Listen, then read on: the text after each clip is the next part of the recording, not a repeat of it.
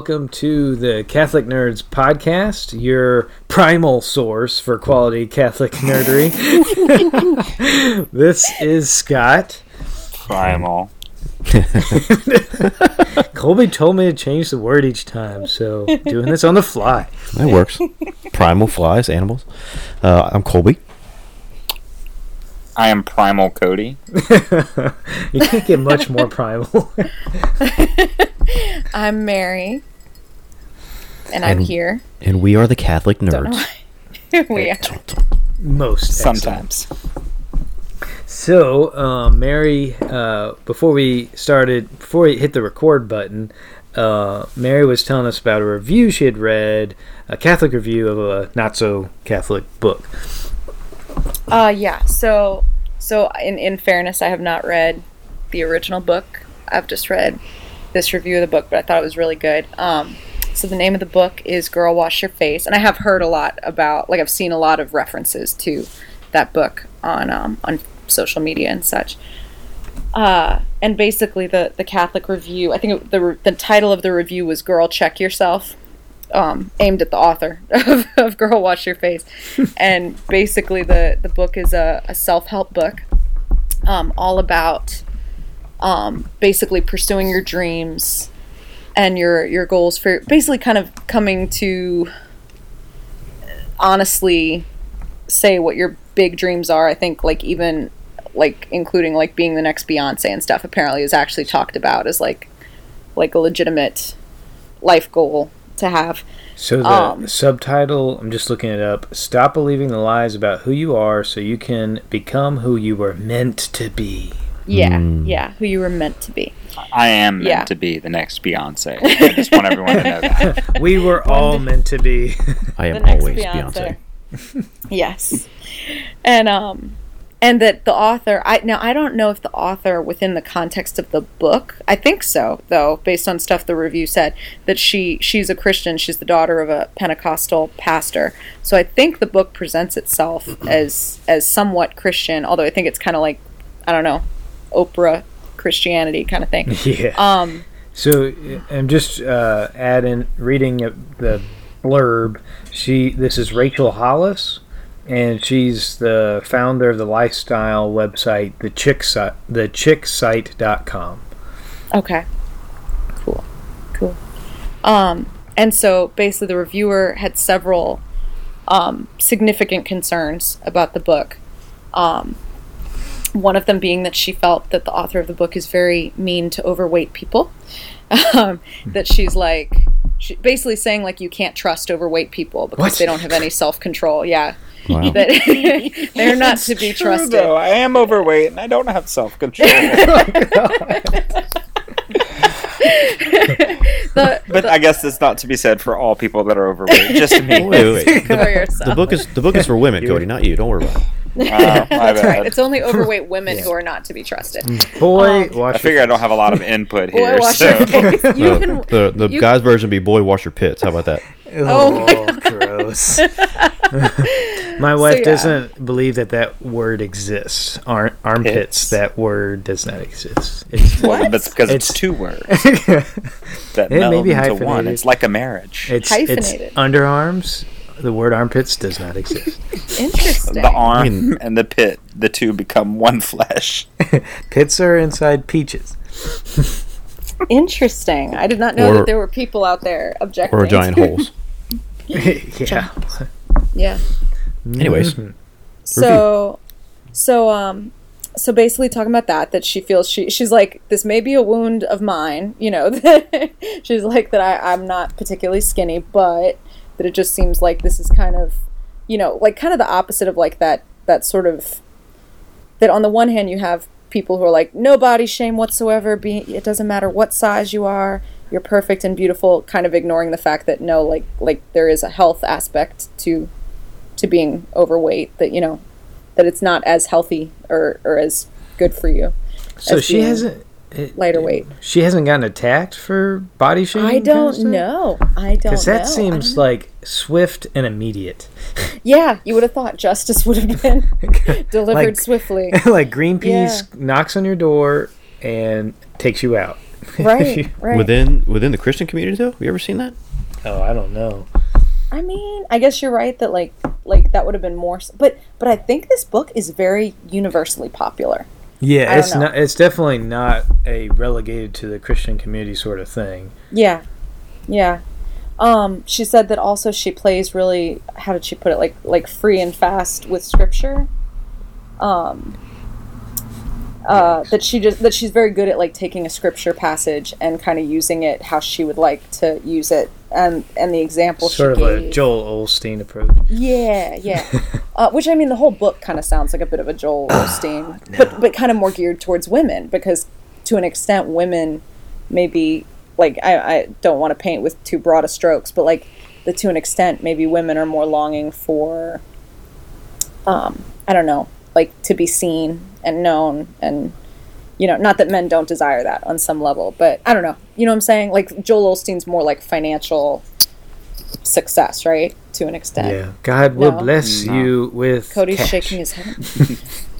yeah, like sow sow the seed and you will reap tenfold kind of thing. Anyway, um, but yeah, that that it it seemed like there are some concerns there. That, for instance, that she quoted the scripture where it says, um, I don't remember what the first half was. It was something about like let every man have his wife and let the marriage bed be undefiled. And the way she interpreted that was that you can do anything in the marriage bed and it won't defile it. Oh, that's not exactly Mm. it. No, no, right. Not quite. Right. And she right, and she was like, I don't know what kind of cognitive dissonance could let a person like interpret English words that way. Um She might have been quoting from the Gospel of Forty Shades of Grey. precisely. Precisely. So um so yeah, so so that and then also um mainly just the fact that that um the entire bent of the book is crushing your dreams and living sort of your best life, quote unquote, and um, that basically being whatever sort of idea of fame and self fulfillment and and whatever that you've come up with for yourself at all costs, doing whatever it takes, pulling yourself up by your bootstraps. Um, and that she Put presents your all these boot different on the neck of the man. right, right, and um, basically like this. She the, encourages, entertains, and even kicks a little butt, all to convince you to do whatever it takes to get real and become the joyous, confident woman you were meant to be. precise. Oh wait, is, does it actually say that, or are you just This podcast brought to you by Girl. Wash No, your no, no. face. Um, well, and apparently every chapter, or I don't know if it's every chapter, but throughout the book, she goes over like lies that we believe about ourselves, and that she thought the the reviewer of the book. I should probably find out her name so that I can give her credit. Um, the reviewer of the book thought Mary Rezak. that Mary Rezak. It's a good name. The first one. I mean, I'm sure the second one's good too. Um, she assumed that at some point, that, basically it would be here's the lie and here's what God says about you, you know. But instead, it was here's the lie and here's how you overcome that lie by buckling down and being somebody different from, you know. Um, and uh, she that also the woman, the reviewer Mary, was wondering like how does she like supposedly she's a mother she's a this she's a that and um, within the book that that the the author says like people ask how i do it all but honestly i don't um, i rely very much on so and so who watches my kids while i'm doing my speaking engagements and tours and and and daily life basically and so the reviewer was like I hope I, I don't have kids yet, but when I have kids, if someone who has a full time nanny tries to tell me how to live my best life, I'm gonna laugh out loud. Hopefully not in their face, but I can't make any promises about that. You know, so like also the fact that like what the woman is advocating for is basically like certainly not the the cultivation of your family, not the the cultivation of your marriage even it doesn't particularly sound like or, or anything like that or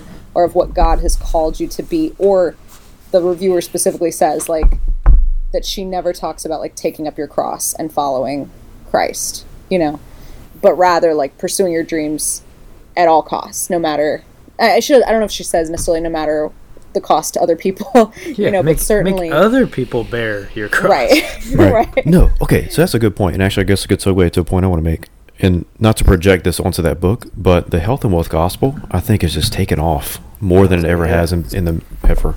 Um, if you go to YouTube and type in, Go to YouTube. go to YouTube, type in the Millennial Missionaries, you will find a video that is a parody of this kind of Oh, I think mindset. I- yeah. yeah, it Is was it like that group that does a lot of them? yeah, but it's like yeah, it's this couple. They travel the world, quote unquote, as missionaries to minister to the scuba instructors in Aruba, right? Yeah. Like they basically live these glorified vacation style lives from the support of other people with the guise of mission work. And I didn't know we could do that. I know. I'm kind of rethinking everything. Where do we? we've do been we doing it wrong this whole time. Right. I know. um, but it's this whole health and wealth gospel of you know this this new quote unquote like entrepreneurial type spirit where you can develop all these types of income so that you can do what you want to do under the guise of like serving or mission work Right. or um, and I, I don't want to say this the wrong way but i know a person actually um, that i grew up with and she has a quote unquote ministry where she sells jewelry um, and she does travel to other countries and does very good work, like helping other women, you know, either get employment or like help, you know, develop, you know, these small communities so that they can, you know, work for themselves. But it's like, you know, where is the line of, you know, generating profit in the name of ministry? Right. Right. You know, because we bash, you know, televangelists for that kind of stuff.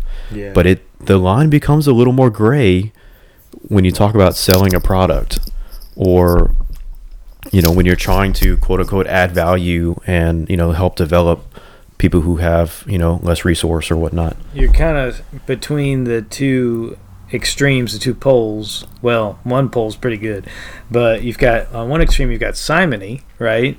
yeah Uh, the selling of church offices, gifts, um, and then on the other side you have Paul, right, who was a tent maker. And so wherever he went to, if he wasn't, you know, supported with food and his missionary journeys, he could make tents and Mhm. support himself that way.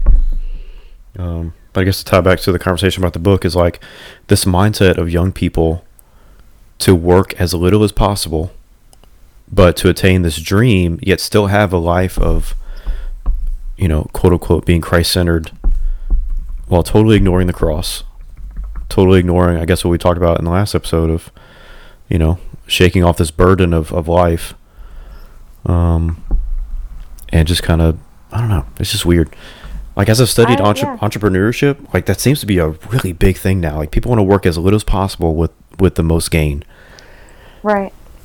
Well, Well, I yeah. think- it, it, I'm sorry. Go ahead. just real quick, you've got these, you know, like YouTube stars. It seems to me like there's been a wave of them, and maybe an Instagram star. Mhm. Um, there were the YouTubers who, um, and I've got their names. They fell to their deaths at a waterfall in Canada. Oh no. They uh, vloggers for High on Life and Extreme Travel Channel. Ryker Gamble, Lexi, Li- and Megan Scraper. They, um, you know what? And two of those, one, they're like boyfriend girlfriend. One of those, uh, two of the three, and they uh, would video themselves doing extreme. Um, going to extreme places, doing extreme jumps off cliffs, whatever, and they died doing that. Um, like the girl, Oh I th- it was in Can I think it's like um, you know British Columbia. There was this kind of out of the way pool and waterfalls, and she kind of slipped in into the current, and they jumped in after, and they all died. And then you've got the um, Instagram girl. She was she was known. She was I- um, she was Asian, um, and she was known for going to extreme places again, but always posing in her bikini. So she died. That's what I do. Yeah. Well, I mean, Cody. that's my dream. Sorry. Choosing your moment. Reading the room. But she died. Sorry. She fell off. Uh, she just cli- oh, she would climb mountains in a bikini. That's what her shtick was, and she fell off a. You know, she slid into an inaccessible portion of a mountain. People knew she was there, but couldn't get to her in time because she wasn't dressed properly. She died of exposure. Wow. Oh my gosh. So I mean, it's just it, this surreal, you know, living untethered to all sorts of different things, Right.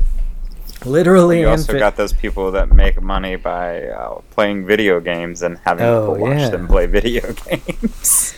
Well, I guess, Which I Talking about being tethered, right? If if no one was paying for it, then right? Like like to an extent, like it's kind of like the market's there. yeah, the Right. It- market's it's there. just one of the new things and even um, you know as we kind of you know tour youtube you know sometimes to, like when i want to show the kids my favorite 80s cartoons you know like gummy bears or something like that gummy Uh, bear yeah bouncing here and and there and everywhere. oh my gosh, Hi, y'all are adventure. That's old. me. Okay. Oh, well, you know, we'll stumble across all sorts of crazy things on YouTube, so we have to definitely keep that in check with the kids. But one of the things that Lucy loves is it's adults speaking with like child voices, playing with toys, Mm-hmm. and so it's this kind of. I've seen that. Mm, Rose loves that too. It's kind of weird. I mean, you know how how more separated can you get from other people? And it's one thing to watch people play video games if you suck at video games like I do. Scott's defending his watching people play video games right now. I'm just gonna why don't y'all play? I'm just gonna watch. but at least I'm in the same room, you I'm gonna live Okay, vicariously yeah, through. gotcha. So you're not paying to watch people play video games. yeah. Well, I'm paying in shame, but you know. well, I, I pay for YouTube Premium, so I guess I'm, I'm part of that too. Oh, so you got to watch Cobra Kai. I have not watched it yet. No, What is the point of YouTube Premium Yes, without watching Cobra What's Kai? wrong with you? no ads. Oh, there's that. Yeah. There was You also that Mortal Kombat movie that they did on there. Oh, it had to have been better than the the big screen. the Mortal Kombat. The one with David Carradine as Raiden. The only bright and shining moment of that movie. Well, no, you, you're forgetting about uh, the guy that played uh, Shang Tsung. I think we need like a buzzer to hit, like when pe- things get too nerdy. or a I don't podcast to record. or off off topic. Nope, get back. what was our top? Oh yeah, girl, wash your face. Li- living your best life. girl, don't Well- fall off a cliff. Well, speaking There of living your something was- best life, Wait, there was something I, was gonna say about what Colby said about. Oh, oh, I was gonna say as far as what Colby said about like, like the fact that we're kind of um, that there are, are a lot of people um, doing ministry and Oh, expecting yeah. to be financially supported for their ministry, which I'm I'm not necessarily saying that's a bad thing every time, you know, but um, basically that I, and and and also like the idea that uh, I guess basically that when I was in high school and college, the youth ministry that I was exposed to was largely, um, I feel like the, the overarching message was to an extent kind of the message of girl wash your face to an extent not quite not quite that's a little much but like kind of like give the kind of um, devote yourself to god and he'll give you the desires of your heart kind of Right, thing you know right. like that um, that, that seems true. yeah that i don't feel like i don't feel like anything in our youth ministry prepared us for life. for crosses and for drudgery of, Oh yeah. you know like kind of we were talking about in the last podcast like like working by the spread of, sweat of our brow like to support our families and to take care of them you know like that wasn't covered No. Very much. And and i feel like it kind of left us sort of unprepared like kind of like high school not preparing you for doing your taxes you know like that Where, they- where do I sign a check? right. You know? I don't know. I, But- that's something i've thought about before is that that it's just it was all a lot of self-worth and and our worth in god and it's not like that message isn't is is not true. It's true but like that So- isn't necessarily what we really need To that For life. point. Oh, C- No, Cole, good. you- You, you guys got. Um, so I was listening. I was listening to whether it be a mistake or not, but I listen to NPR a good bit. Um, all right well we're just gonna have to stop this right clap, Clap. safe word. Um, so they were interview. There's this lady, uh, Linda Kay Klein, and she's a, a former evangelical Protestant. She grew up in um, the evangelical church, and now she's she's like leading the movement against the purity movement. Whoa. Okay. um, which yeah is exactly as it sounds. But um, uh, apparent I I think well Cody used to sell purity wear, so you probably have some good insight in this. But it seems like you did? I did. Well I didn't say it's a bad thing. Um, I know. Just this is a night of revelation. oh, okay. All the T-shirts and the rings and You were wheeling and dealing I used to work- Speaking of making money, what? okay. Right. I used to work with Purity Wear, like T E E. Mhm. Uh, They're a, a Christian clothing organization that also sold the purity rings and stuff. And I met And her would they do at the Abbey Purity- Youth Fest, and I would help out at Abbey Youth Fest, and Would kind they do the Purity sell it on the side a little bit. I don't know if they did the cards. Because what, what I was have. getting what I was getting at is it seems like there's a Protestant take on the purity movement and a Catholic take on the purity movement. So, um, what Klein, this lady Linda Kay Klein, accuses um, the evangelical purity movement. Uh, she says, and I quote. Um, it was all about how a woman needed to be a good Christian by protecting them, uh, meaning men, from the threat that is you, the threat that is your body, the threat that is your sexuality. Hmm. I think there's some truth that that in some cases there's some truth to that. Do y'all not think so? Like like that there there is Well, sort I of think- a Yeah, I mean, it's Well- just it's told from a positive, not a negative perspective. yeah. right. Right. Her um her mem her, she has a new memoir. It's pure inside the evangelical movement that shamed a generation of young women and how I broke free. Now, granted, shame. You know, if we're speaking in terms of the Garden of Eden, shame is a healthy thing. Hmm uh, at least Right. the time before you know we um, you know bef- pre-lapsarian Right. that shame entered the world Well, I think well, there's two different aspects of shame. One is the the mechanism of protecting yourself, and then two is the imposition of someone else's um, misjudgment of you. Uh, so, as a former Protestant, right?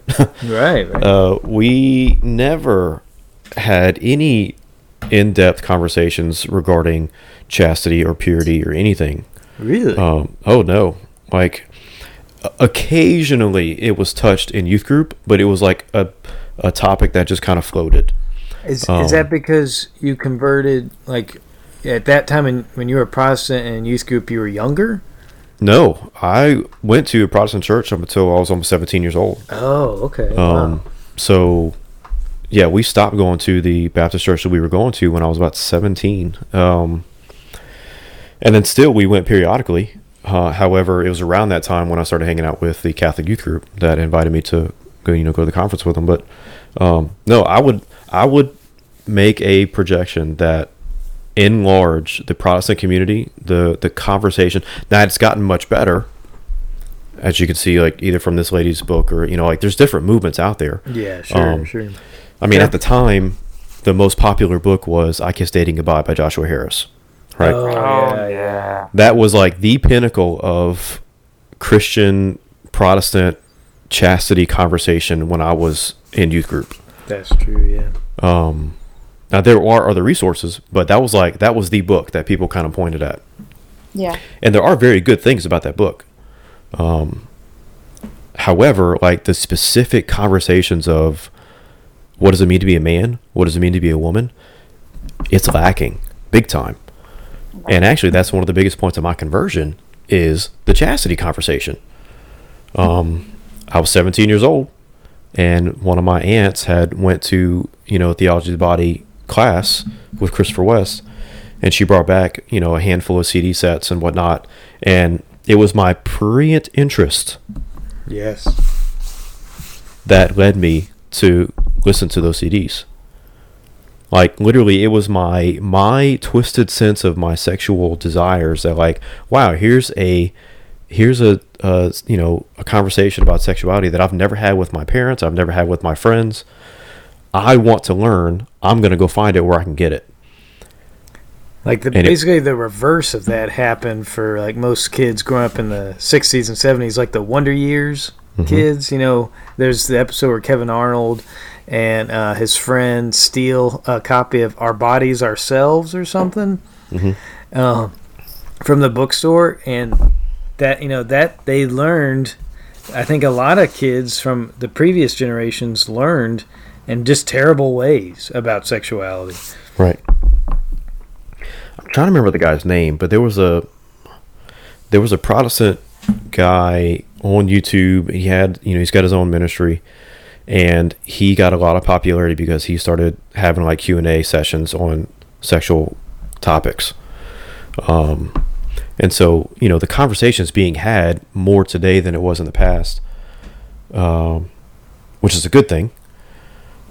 However, again, you know, without the the real anthropology behind it or the real theology Right.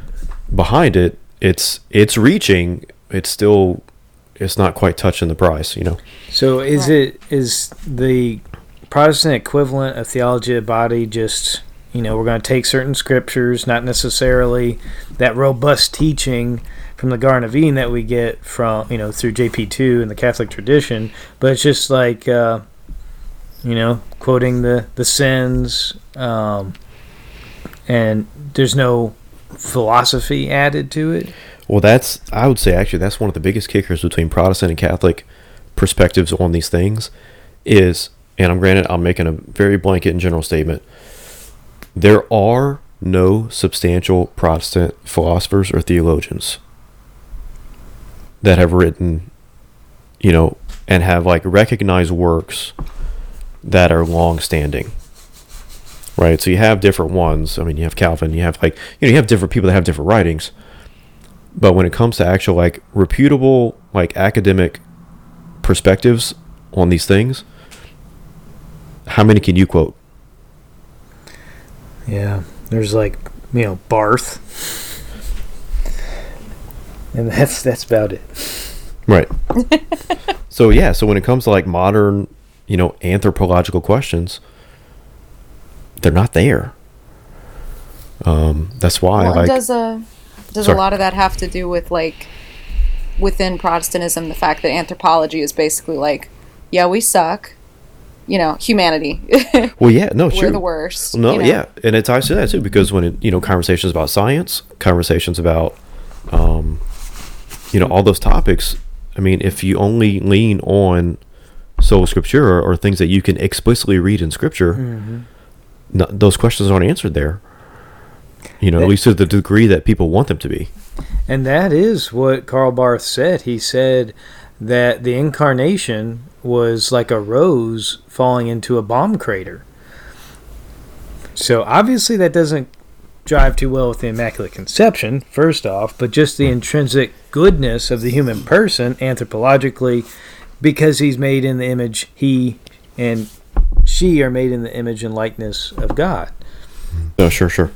Yeah, and actually, I mean, there is some, I don't say remorse, but like it is difficult to say, you know, to say those statements in black and white, like as they come out of my mouth, because I still have family that are Protestant. And so it is difficult to like make statements that are, um, you know, discrediting, dismeriting, or, you know, placing ignorance on someone's spirituality. Um, however, you know, like you know, growing up, we always had, you know, the pastor would, you know, would preach these sermons, speaking very negatively against the Catholic Church, and never once did we ever actually, you know, like either read the Catechism or like pull excerpts from different readings of the saints or anything like that. And so, like, once we started studying history for ourselves, it was like a totally different conversation. Um, and it was like the the light switch was just kind of flipped on because like all these major life questions that either a I did have or b I didn't know that I had until someone presented it to me. Life started to make sense. Um, and so like I mean the you know like I said the big question is what does it mean to be a man? What does it mean to be a woman? What is man? Period. Right. Those are big questions Yeah. and unless you can like have a substantial conversation around it or someone that can give you you know some general direction as to how to you know how to navigate that it's it's not easy i remember actually one of the biggest pivotal moments i think for my mom was the pastor of the church we were attending. Like, um, she asked him, like, well, if the Lord called you, you know, like if if you through revelation the Lord called you to you know to become Catholic, would you do it? And his response was, I do not ever believe that the Lord would call me to do that, and so no, I would not do that. And so, like a willing, and I guess it's kind of a you know different conversation where we started from, but like a willing ignorance. You know, that's not the aspect of a spiritual leader that you want to follow. Yeah, Um, I mean, if the Lord revealed to someone to do something, like if the Lord revealed to me to, like, and and like actually revealed to me, like, not me going crazy, like, uh, to become a Protestant. I mean, like that. This is where the church lies. Then, Right. yeah, okay, that's where I need to go. I yeah, mean, you gotta follow advocate. that path. He's he's probably thinking of it as like like if if we said like, well, what if the Lord told you to kill your wife? He's like, well, then I'd have to go check myself into a mental institution because that's a problem. that I Right, right. You know what I'm saying? Right, different question. He's yeah, just just that he's probably thinking like, well, that's not in keeping with what I know of God, so therefore it must not be God. Right, right. Um, but I guess to tie back to our original conversation, you know, regards to chastity or sexuality, is like, I think a lot of Protestant young people today, because of the generation of pastors that they've had, that have either a not addressed those questions, or b not addressed those questions well, they're just they're starting to grab at whatever they can and starting to make their own way without any real direction or any substantial direction. Um, and so, you know, even though they're good intentions, you know, without good direction or any any good formation, you know, underlying that, that's where we make mistakes. Um, but again, that's I guess that's our duty to step up as Catholics to offer them the truth uh, of what we do have in charitable and generous ways. Um, because these are easy conversations. Once you get to the the real meat of the question, right? Everybody wants to have these conversations. Mm-hmm. It's just how do you get to it? Um. Yeah, and so I think you know on a lot of again a lot of young Protestant people like you know these very audacious ways that people are trying to either get attention or or try to get their message out is because really to get that attention you have to be kind of bold, you know, like if you know your parents weren't bringing up those questions for you or showing you, you know, then you just got to make it and do it for yourself.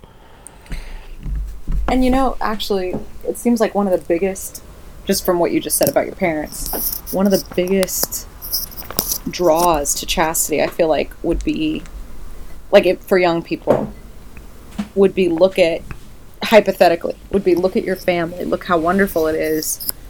Do you want something like that one day? Like, Yeah. like this is part of how you prepare for that. But how many kids that are being talked to can look to their families Yeah. and be Mhm. like, "Oh yes, I want that. I want what my parents have. I want Right. what my siblings. I want that to what me and my siblings have. I want that to be what my children have one day." You know, um, and that's kind of what Cody and I pray for is that that our kids. We've talked about like the only hope really of our kids following in our footsteps is if they look to us and see joy. You know, if they if they see something that they that they want for the rest of their lives within their life. You know and they're like, I guess our parents might be onto something with with this whole faith thing and whole, you know. We're gonna embarrass them so hard. Sorry. um, I don't know, you know, that that's part of what's lacking in chastity education today is the fact that we're lacking in good family models. Yeah, For kids chastity's not. Chastity education is kind of ridiculous because it's always keep it in your pants. yeah, it's the negative, not the positive. Like it, it's Right. it, it's and it's well even even the Braveheart talk. Like every time you go to a retreat, there's the guys talk and the girls talk, and the guys talk is always Braveheart or keep it in your pants, yeah. or both.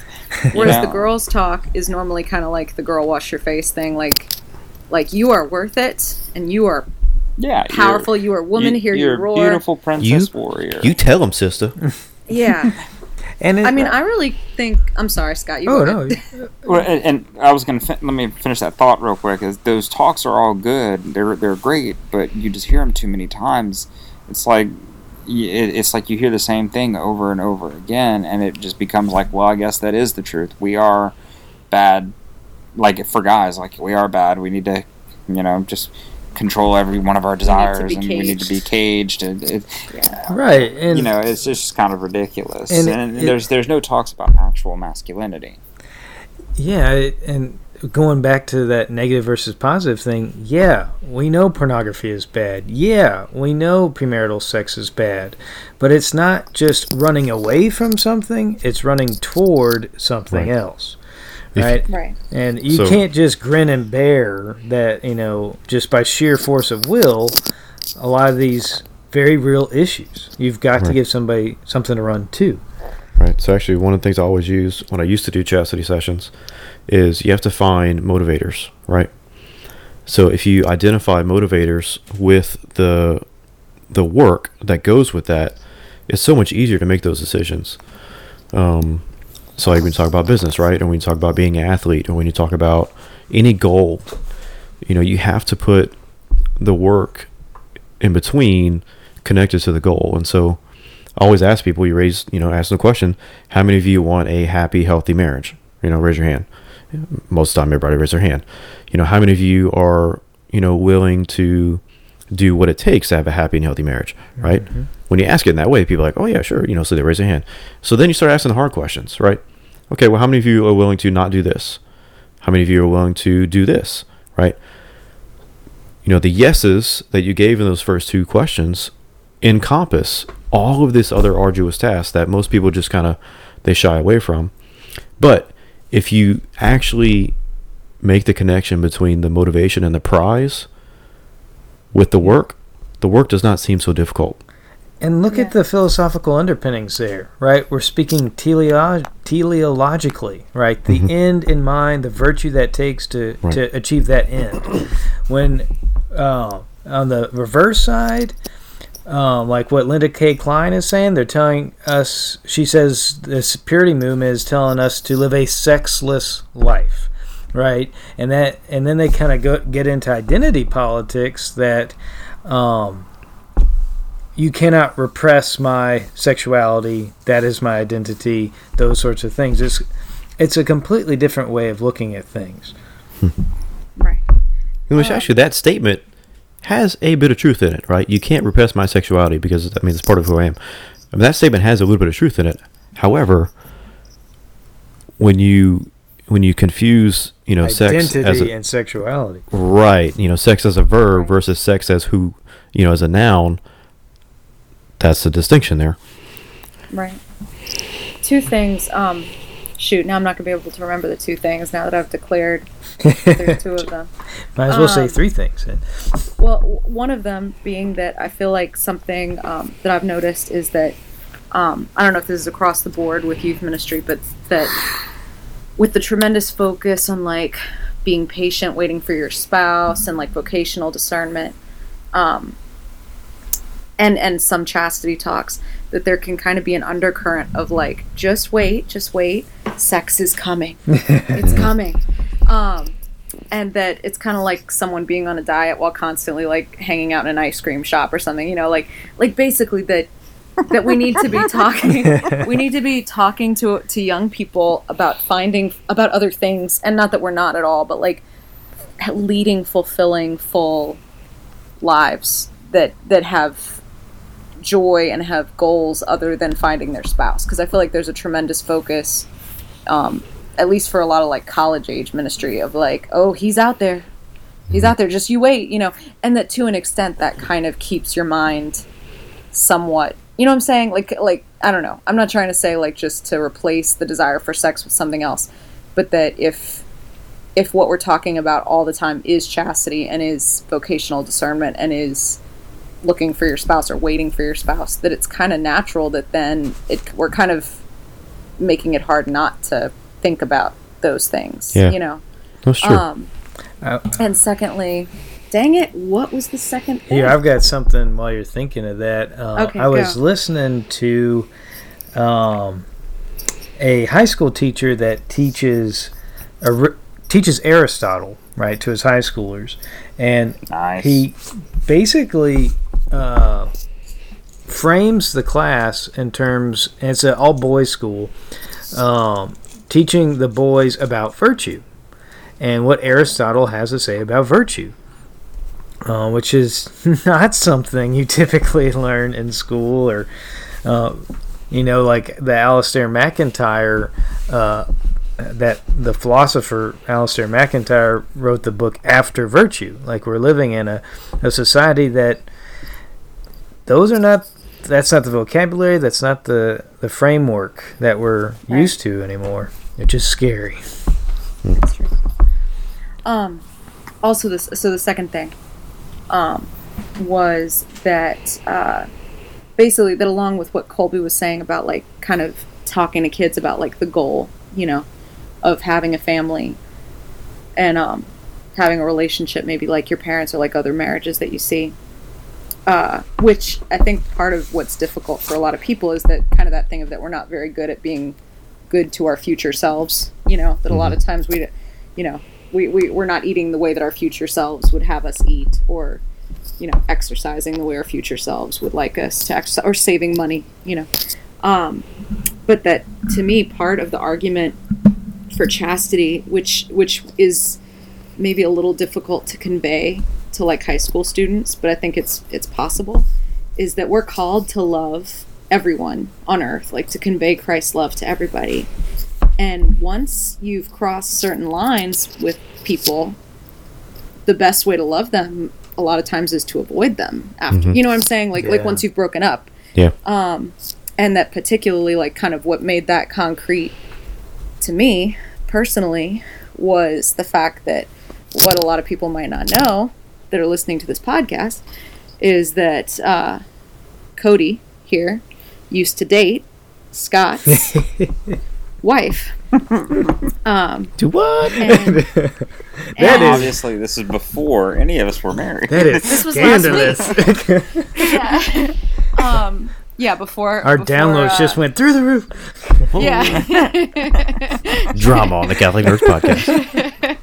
um, Please Yes. let that be the title. many Llama, llama, many mama moons drama. ago. many moons ago. Um, but that they, I, to me, uh, is Ashton there right now? No, I think she, she's uh, she, she wandered off. she's now in a semi-unconscious state. Excellent, good for her. Would that we all. Uh, but um, but basically that I I felt for some time, because because Cody and I so enjoy the friendship of Scott and Ashton, and we like to think that they enjoy ours sometimes. Definitely, maybe. all the time. and uh, all the time. And um, basically, that I feel like Cody and Ashton basically gave us a gift through their chastity that that they made it possible for us to now be friends in a way that I don't think would have been possible otherwise. If that makes sense, like. With, with any amount of more physicality, it wouldn't have been possible to maintain a friendship. Certainly with like our spouses and and everything, it would have been awkward. And so basically, the chastity makes possible the ability to go on having relationships with people after the romantic relationship has ended and to go on having um, to be able to love them like very actively as christ loves them you know in i don't know does that make sense Oh yeah, No, that's make such a such a cool perspective. I and I mean ultimately, um, yeah, it's definitely more about Ashton than it was about me because um, I came from a background uh, in college where I didn't have very good uh, boundaries. Um, I, I was not very chaste, and then um, coming to date slash court Ashton was a revelation because oh because she had made a promise when she was a girl a young uh, I don't I don't know Cody might know but that she would not even kiss a man until the altar so yeah Ashton and and my our first kiss was after the priest had said, "You may now kiss the bride." Uh, I'm not sure if he actually Yeah. said that, but you know, after that moment, you know, which um, that was it was just such a great way to start a relationship. Not to Right. mention our friendships. Right which I, I wasn't going to be as specific but now that you've been i can be you know that like i feel like that in particular is part of what makes it so possible for us to be friends is the fact that like not that not that if Cody and Ashton had kissed, it would be impossible for us to be friends. But like they had such a high standard for their chastity that you know that No. now it's possible for us to hang out and be cool. So let, let's let's just. Uh, take- Cody's like, take never mind, it's not quick." cool. no, no, no, no, no, no, no. Because I, I have to give credit where credit is due. Because Ashton called me to that standard, right? Like I was coming from a background of, well, let's just say, none of that existed. Um, so like, There are people we're not friends with. being being a baby Catholic at the time, it was good to have somebody that called me to that level of chastity at that time, allowing me to better know who I was as a Catholic man. So, given the credit where the credit is due, so that people listening don't think that I'm just this amazing guy that is like perfect for every woman. So It's a shame that she's not listening. Oh, she will We're be. like Oh, she'll she'll hear it. She'll hear it later. we're all like Ashton's amazing. It's changed all our lives. well, it's this is such a contrast between Ashton and Linda Kay Linda Kay Klein, right?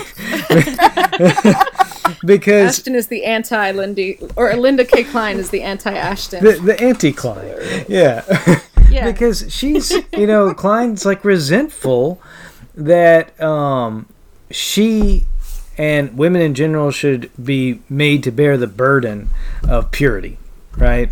And that's the negative way of thinking about it.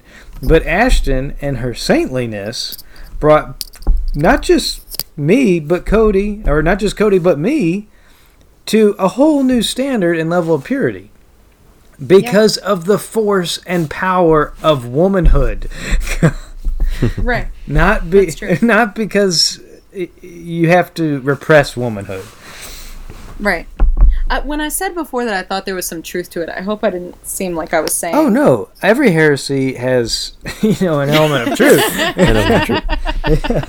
It just I think some women are made to feel like they're the I know there I know of one case where like a man kept making inappropriate jokes in front of women and not like I say inappropriate jokes, like mildly inappropriate jokes and the women were like politely chuckling and they were asked to like leave the social situation because they were making it awkward Oh, by yeah. laughing at his jokes Oh. You know what I mean? Like like that kind of thing where like women are held to maybe you know, which isn't to say that hey, if they hadn't laughed, that might have been like a great, you know what I'm saying? Like sure, it might have been holier if they hadn't laughed, but they also probably shouldn't have been made to feel like the problem Yeah, Sure. either, mm-hmm. you know. Mm-hmm. definitely. Yeah, hmm. yeah. I'm glad we're I'm over here with my feminist my feminist banner over here yeah. advocating for the rights of women everywhere to laugh at inappropriate jokes. Well, and That was a joke, guys. oh, see, you got to tell us these things. You should. I know, right? so another um another uh figure in I'm not gonna say the feminist sphere, but um we were talking about in Ministry. that That's a great word. The the femisphere. the femisphere. The, uh, The femisphere. feminist sphere. the phys- Just drop Y'all the are T. afraid of it? it- it's That's a a, joke, like the feminist Oh. sphere. Like Michael Crichton's the sphere. No, is that that's I'm dating myself. Yeah, with yeah. that? Yep, you, you missed us. lost. God, bless it. you shot and it just went. Woo. Well, anyway, we were talking about shortcoming on our part. Yeah. Please go read every Michael Crichton book ever. Um, But we were talking about Marie Oh, wait, Kondo. I know that name. Sorry. Oh god, he wrote Jurassic Park. I mean, Clap, come on, clap. people. That's why I know the name. That's why I know the name. I read Jurassic Park. And he's written a lot of books since that, well, maybe you shouldn't read, but he had a really good start. You know, he actually wrote the screenplay for Westworld, the original Westworld, like with Yul cool. Brynner as uh, as uh, the cowboy all in black and four feet tall or half feet tall. he was. But anyway, we were um, we were gonna mention Marie Kondo. Um, my uh, Ashton and I have been we watched a couple uh, episodes. It's a Marie Kondo, The Art of Tidying Up. I think if somebody can correct me, that'd be awesome. Um, but she has a new show on Netflix, and she basically takes families, families of every stripe, some family dynamics that really we didn't feel like watching. Um, but she takes. Wonder what that could be. Yeah, you know, gotta do, gotta check every box when we talk about. Must be old people. Yeah, like myself. Oh, so she took families that were more or less in crisis because their stuff was suffocating them in their homes. You know, not not talking about hoarders, but just like the ratcheting up of stress in a home because of untidiness. And um, Marie Kondo has a way uh, of like telling. Uh, she gets everybody, each family member, to take all their clothes and put on their bed. You know, so they can see like the sheer tonnage of clothes that you've accumulated and that you just don't need. And she, you know, when she goes into a house, she kind of has uh, like a a, uh, a meditation. And I don't know if she's Buddhist or Shinto, and I don't, I can't really say I, I know if there's a clear line between the two, but um, she also, when going through things that we want to get rid of, um, you hold the clothes or hold the object and you ask yourself, does this object spark joy uh, in, in you? And I think there's a, a lot of meat here um, on the Catholic bone to um, talk about, you know, objects. Um, are we anthropomorphizing? Are we personifying objects? You know, uh, which is like the flip side of theology of body. Um, what a, you know the the Shinto aspects of this. Um, basically, she's uh, my understanding of Shintoism is that there's like a spirit for everything. There's the house spirits, kind of like in in Roman mythology. You had Hestia and Vestia, the goddess of the hearth. You know, Roman mythology was much more. There's a little demigod for every little thing in um, the household. So it's you see aspects of that creeping in, which if it were a Christian going into a house and asking for God's blessing on that house, can you imagine the fury that would be unleashed? Mm-hmm. Yeah. But what just um, do y'all have any thoughts on that? I, I have such mixed feelings. because I, I do think like decluttering is so important and Oh, I'm so bad at it. My mixed feelings are I don't watch HGTV, so This is Netflix. It's not on HGTV, it's Netflix. Netflix. Close which we don't watch Netflix. we don't watch Netflix. Uh, we, we gave of- that up because, because- That's a good us story. plug for a moment. That's a good story in itself. yeah. Well, I mean, that. Go ahead. Go ahead. Go. I'll say a little bit different perspective, but a book I read and have been reading is called Your Money or Your Life by Vicki Oh, Robin. yeah. oh, I thought You that ever- was gonna be um Rich Dad Poor Dad guy. Kiyas, Kia Kiyosaki. Kiyosaki. Yeah. Um, well, I mean, people put them together because a lot of people that read his book have also probably read hers, or vice versa. Yeah. Uh, but in her book, they do. Um, you evaluate your purchases, you evaluate your stuff, but she uses the the perspective of life energy. Oh boy. But it's not. It's not like a spiritualized, like pantheistic kind of thing. It's it's, you know, the effort that you put into your life, uh, your work, right, your job or whatever. Um, how much of your life energy do you spend to attain stuff?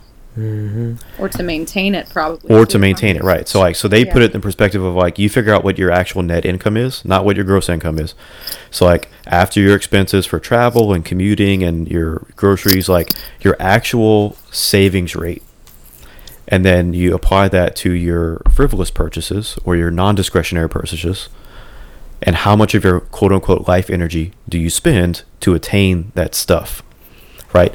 And so when you put it in that perspective, they're like, okay, well, this T-shirt, right? If you talk about clothes, well, if I have this much clothes and my, you know, my my actual earnings rate is say two dollars an hour, because a lot of people, you know, you make $20 30 dollars an hour in your job, but when you actually deduct your actual living expenses and other stuff, your quote unquote savings rate, you might make two three dollars, right? Oh, that's kind of frightening.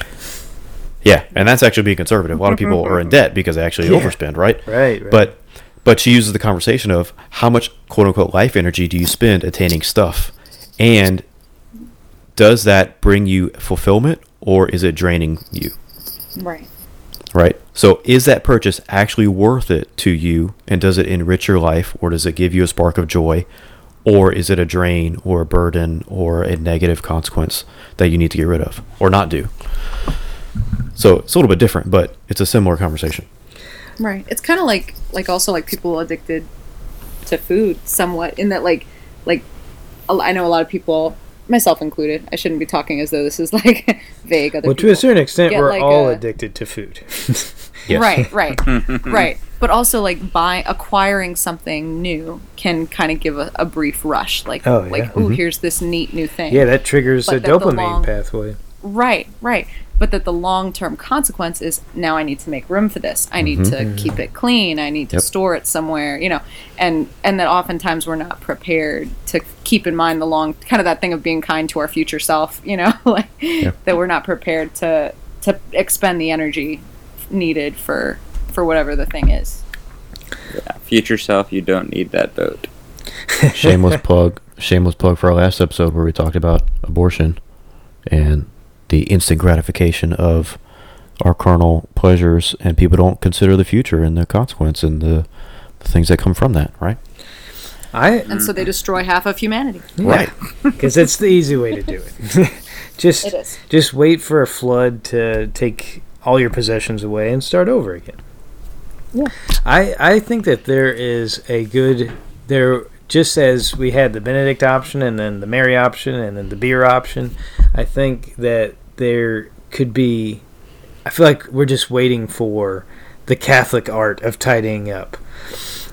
You know, you have a Franciscan or a Trappist monk, you know, write about how he keeps his cell neat.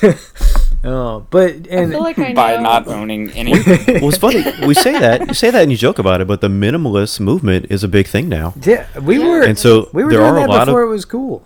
Right. I mean, but there are a lot of secularists who are trying to discover themselves, who are studying monks, who are studying, you know, these different religious sects, you know, to figure out, you know, what is it about them that ticks, right, that makes them happy? Like, why are they happy with nothing? Mm-hmm. What is it about that? Yeah. So even within I the, feel like the secular Go ahead. community, people are talking about it.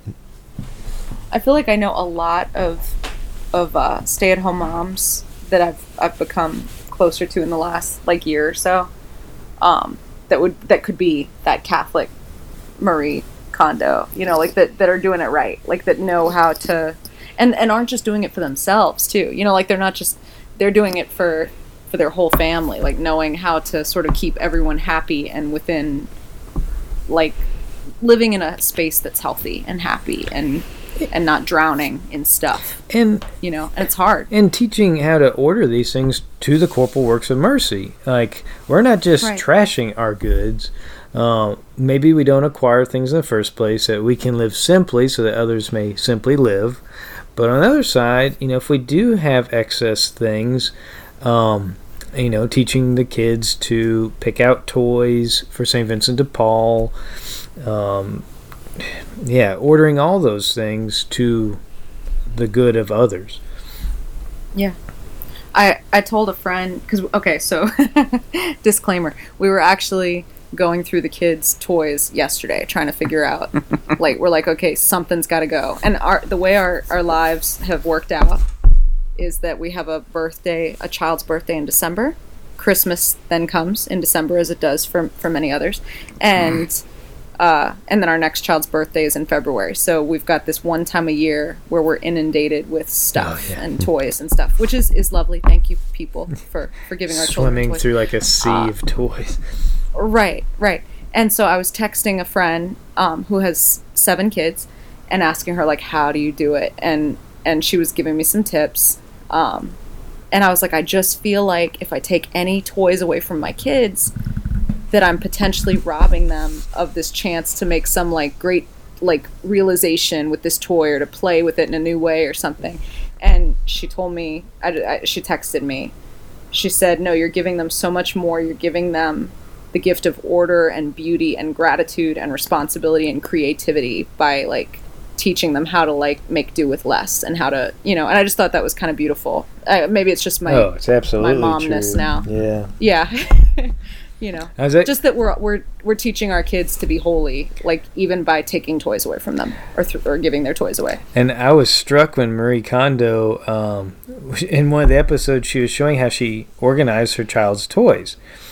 And she had like five toys around her. Oh, good. And I was like, well, okay, that's how you organize those five, but what about the other 500? and, and- but no, that was it. Her child had, whittled, they had whittled it down to five toys. And I was like, what were the five toys? it was like a doll. I guess I can text you about this later. I'm just curious. I don't. Like, I don't even. I, I mean, they're just you know basic toys, you know, like an Amish child would have. right. I play with more of their toys than five. I still have, have, like- more of my toys from my childhood. Like I've got my whole Ninja Turtles set. You know, like I'm not getting rid of that because that, that See, sparks is I joy. never- I never particularly liked. I'm gonna. I'm gonna bring on some wrath Yep, from she's you about to guys hate- and the get- viewership. yeah, Uh-oh. I nerds are gonna hate her all the time. I never could really get into the Brave Little Toaster or Toy Story because I felt like they like already I found it hard as a kid to like let go of things. I, I, I was easily attached to physical things, sen- very sentimental, and it's like, well, great. Now they're also personified and have Yeah. personalities Right, and right. and are hurt and are hurt You're killing if I throw them away. yeah, like You're like I was just always like, why? I like don't get me wrong. I know they're very entertaining, but to me, I was always like, why are we sending the message to our kids that these toys have feelings? Yeah, if we get rid of our toys, You they'll know. go to that creepy neighbor kid who's going to make them into little toy monsters. who's Yeah. gonna torture them and put yeah. dynamite on them. Yeah, I which mean, that's the other thing. I was that I'm kid sorry. actually. Okay. Oh, were you? I mean, no, don't- I was not sick. Mary hates that kid. in Disney movies, in Disney movies all the time, and I, I love, I love a lot of Disney movies. I hear a future But all the podcast time- coming up. right? Mm-hmm. they personify things all the time, animals and objects, Right. And then horribly mutilate them Oh, or like man. dismember them or kill them. And to me, I'm just sitting there like I thought that this was just put on par with like like for the sake of viewing, for the sake of this movie experience, we were thinking of these things like people, and you just violently killed them in front of us. Like I'm I'm traumatized. Like, is, is anybody you know like like I just feel like for kids it's like you know like we're like oh it was just a little plastic soldier. Oh wait, but like for the kid it was a person. you know Yeah. I don't know. So we don't think about how traumatizing it But yeah, obfuscate, confuse the line between object and person. That seems like a perfect way to ruin a child. Basically, in short, hmm I'm still suffering the consequences. Yeah. Twenty years. Well, later. we're I only. honestly thought Mary was about to say she doesn't like Teenage Mutant Ninja Turtles. Oh, well, that I mean, and That's her and Scott nother were gonna go back and forth. I mean, everybody likes that. So I mean, we don't even have to. No, I thought, word. I've got one on my shelf right now. of course. I I th- I thought I was um, what Mary was saying. I was thinking, well, we're both only kids, so our toys were our friends because we had no one else. Right. but Well, you probably also- did have friends. It was probably me that did. Well, it's not that I didn't have friends, but like at home, like like in other words, you're playing more with toys during the time you have at home than you are with your siblings. You know. yeah. and also as an as an only child you're with how do i put this with with a family let's say you have a toy that's for like kids that are three years old that's not one kid's toy as the kids get older that Right. becomes Yeah, the it's next kid's toy Right. the next kid's toy but as an only child it's like that is your Yeah. museum What, why, of your why are you touching my toy? Who said you Right. could touch it? right It's and your meant in the box. like your your mother is like oh no we can't get rid of that because that's those toys that mary played with for two seconds when she was two you know kind of thing Mhm. Yep. Scott, were you that kid that collected everything and never opened it? Yeah, that was me. Oh man, I'm sorry. Not much has changed. I used to pick Yeah, on not much has changed. I still. You used to pick on yeah, it hasn't. no, I still have my uh, Admiral Ackbar mint on card. love it. Oh love my it. gosh. Love Admiral Ackbar. Could you like? Is that like worth money? Yeah, you know, Probably. but not a huge amount. Would you ever sell it? Yeah, I could sell it. Well, maybe not Admiral Ackbar. That's what I was I could- You're like, Scott, oh, I could- It's a no. trap. It's a trap. I could definitely sell my Luke Hoth uh, in Hoth fatigues. Now, Clearly. maybe all my duplicates of my Teenage Mutant Ninja Turtles, maybe I could sell them. Man, I'm mostly kidding. mostly kidding. I know it's like Pokemon, right? Uh, what a lame thing. Speak not to Cody of Pokemon cards. I know, I know, but like I did the same. I made the same mistake. So like I had the full binder. I had every original card except for a Charizard.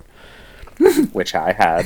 I mean, literally every single original card except that one, and I had it in a binder, and the binder sat in my closet for years. And eventually, I got tired of it, and in my decluttering state, right, I put it on my bed, and I said goodbye to my binder of Pokemon cards. As it went on eBay, it for- it went on eBay for oh. fourteen dollars. Oh, bad move, Sparky. The entire thing, fourteen dollars. Dude.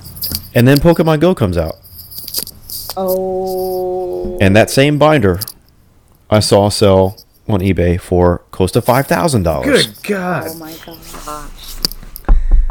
Okay, this is not helping me get rid of things. You just yeah, I lost mine a lot earlier on. Someone stole mine. oh That's why I was saying speak not to. Yeah, I had I had the original Charizard holographic. dang. I had Zapdos, Blastoise, Mhm. Venusaur. I had all like the rare ones. It was It had it was- original holographic had- Mewtwo. You I see, don't remember I had that. I, I had I had like a thousand cards basically, and someone stole them all. And I'm assuming they sold them for drugs. Dang. well, at least it went to a good purpose. Oh yeah, good cost. See, this is, and this isn't fair because I mean, well, it, in the worst way, it's not fair from my perspective because when I was a kid, baseball cards turned to crap, right? Because this Yeah. was the Yeah. early '90s, right? The era of mass producing baseball cards. Comics mm-hmm. were mass produced. There was a new number one. There's like 40 new number ones at all times. So comics from that period are worthless. The other cards we had were the Marvel, like the X Men trading cards, which are completely worthless.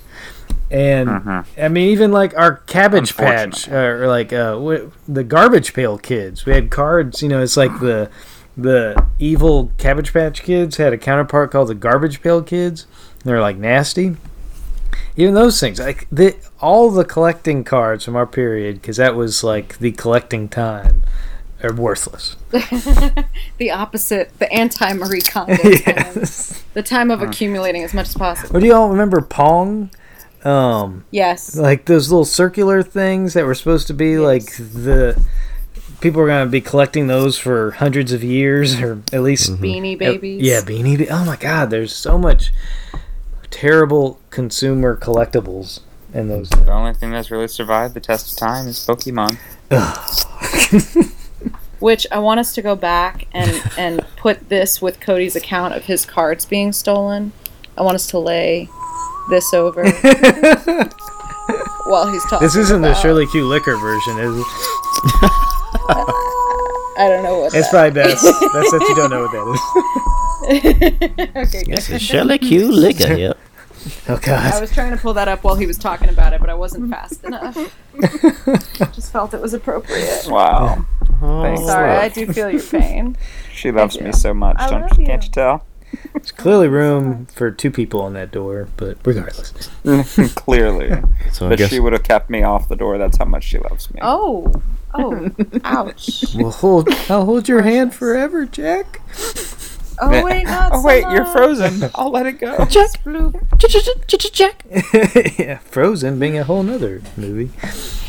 And maybe a oh. topic for next time. Well, Jack ended up in another movie too. So So lots of movies. What have you all seen Jack Returns? The the YouTube trailer? No, no. no, I Yeah. haven't. Go to YouTube. Type in Jack Returns.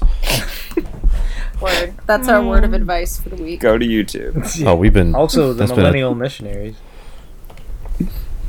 I thought you were gonna say reference Howard Hughes, like when Leo Leonardo went to you know portrayed Howard Hughes and You know, The Aviator. yeah, peeing in a jar. Well, I made I it thought- about I two thought- thirds of the way through that I movie, and then I had to stop. I was like, I can't deal. When he died in Titanic, didn't he wash up on the beach in uh, Inception? yes. no, I think that's what he. I Oh, think he washed up into a bear's mouth or something in that other movie. the Revenant. Yeah, that one. But no, like yeah, Jack Jack is the guy from Inception. So Hmm. yeah, Wait.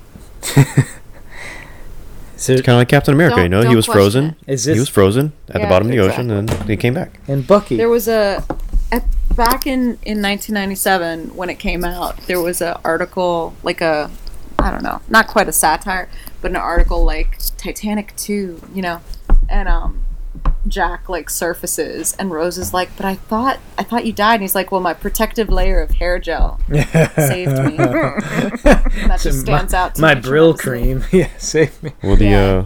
uh, no, the description on YouTube. So the actual title is Titanic 2: Jack's Back. But the uh, He's the description like a says horror movie. the description says I thought the old lady dropped it in the ocean in the end. Well, baby, I went down and got it for you. Yikes. Oh, So- I love a good fan theory, and maybe this is uh we'll have maybe there our next podcast uh, could be all about fan theories, but um, Our favorite fan theory. yeah, like uh, well we've mentioned Frozen, so like you know the favorite. the ship the ship that went down with the parents of the girls and Frozen became the ship Mm-hmm. that Ariel Tangled. and Little Mermaid um, The Little Mermaid. Yeah, got her and it's because her parents were on the way to the wedding for Rapunzel and Flynn. right and where she got where she kept her thingamabobber or whatever like that. There's a theory that they're also Tarzan's parents, which I say is completely like ridiculous because Yeah. like they they yeah It's wrong bunk. wrong clothes wrong like did not have a baby with them like none of it works none Yeah. of it works but So I have another site called nerdatron.com. I don't know if I've shared this with y'all. I've, I've heard of that one. Yes, you Oh, have. okay. Well, good. Um, but yeah, I have oh a this is your site yeah, Yeah. I have a not just one you frequent yeah. Let's just move on. but I have a, a best fan theories post, and yeah, so we got uh, is Dumbledore death? You know the Deathly Hallows and um, you know the Pevensie, not Pevensie, that's Narnia. The Peverell brothers being the different, um, those brothers being Snape, Harry, and um, Dumbledore, or Vol- Voldemort, Yes, and then yeah. and then Dumbledore's death. Yeah. That's a good one. But yeah, there's some, and then you know Gandalf saying "Fly, you fools," being a reference to, "Hey, why don't you just use go straight to the Eagles now, go to Mordor, right?" Yeah. Right. yeah. That's like how it should have ended. Yeah, eh, you know, Yeah. and and it ended. But no, that's the most that's one of the most intense fan theories i've ever read is the whole fly you fools thing it is it is intense. Thanks for nerding out with us, the Catholic nerds. We hope. Uh, well, I'm not going to say that again. We hope we have increased your nerdiness um, a bit. Please subscribe to this podcast and share it with all your Catholic nerd friends. This is where Peace.